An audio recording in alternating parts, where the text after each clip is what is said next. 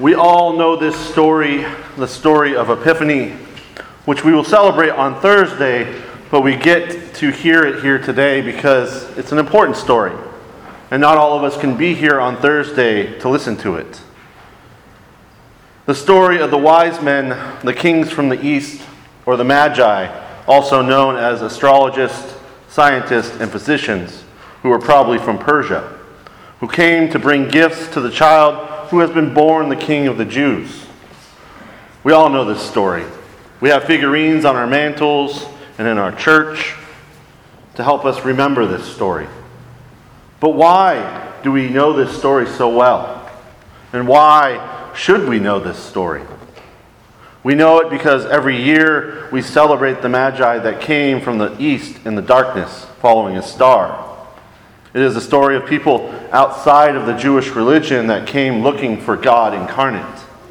They came looking for Jesus, or as the scripture puts it, asking the question, where is the child born, the King of the Jews?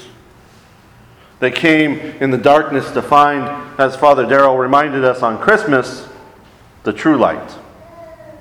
And because of this, it is a story that belongs to all of us. A story we can see ourselves a part of. We can find ourselves in this story of people on a journey asking the questions the Magi asked. Where is the child born the King of the Jews? Where is Jesus? When in your journey have you been looking for the child? Looking for Jesus. Now during my sermon study this week, I asked Jerry this question.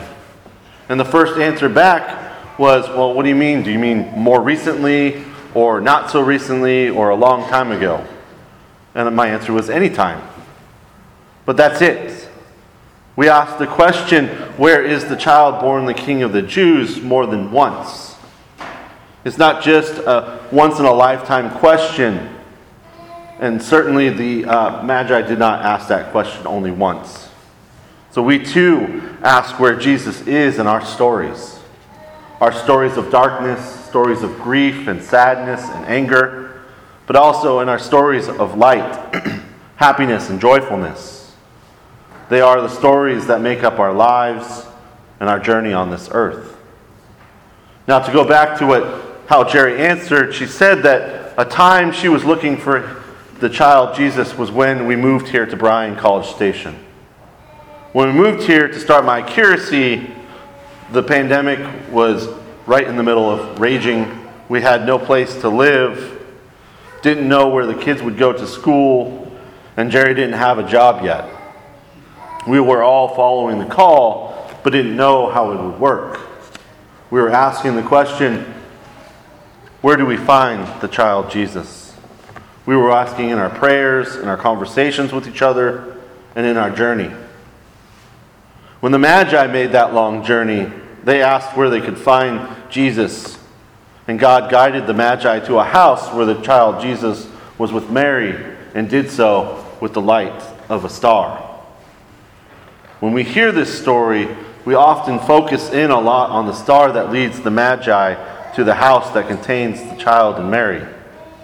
But God leads us in many different ways to diff- many different places.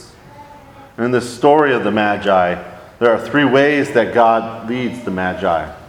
One is through the star. Other is through the scripture that was recited to Herod that said, Bethlehem in the land of Judah are by no means least among the rulers of Judah, for you shall come a ruler who is to shepherd my people Israel.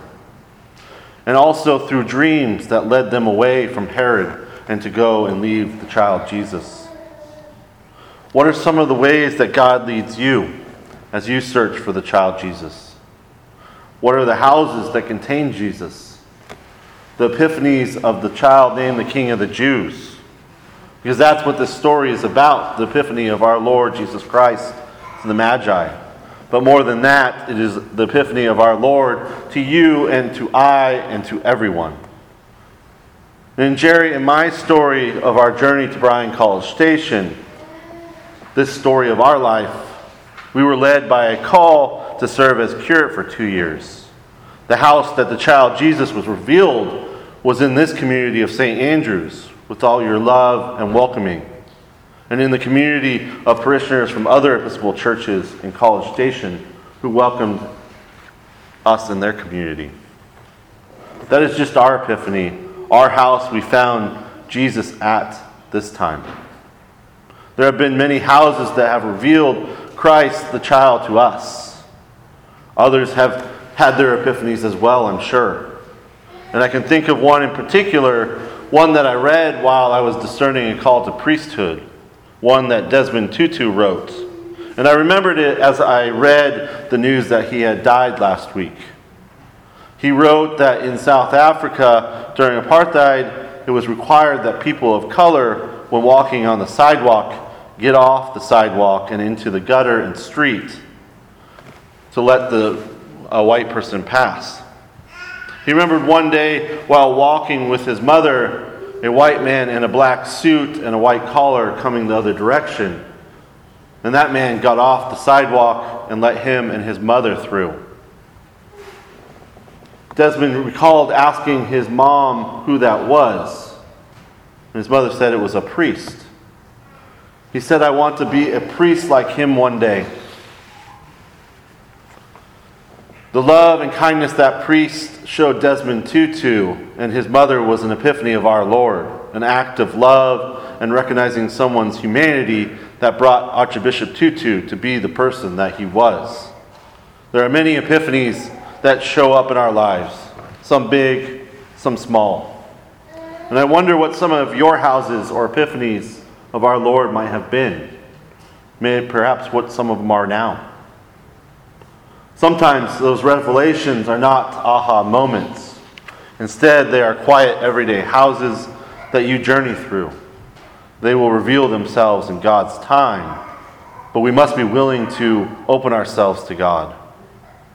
Because some revelations we may not fully recognize or really understand.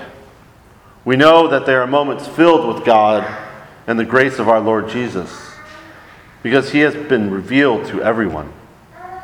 From the most powerful kings to the lowly shepherds and to the outsiders from far away. Therefore, as we walk our journey of this life, we know that Christ is amongst us, in us, and always nearby, always revealing God's love for us in our darkness and in our light. Amen.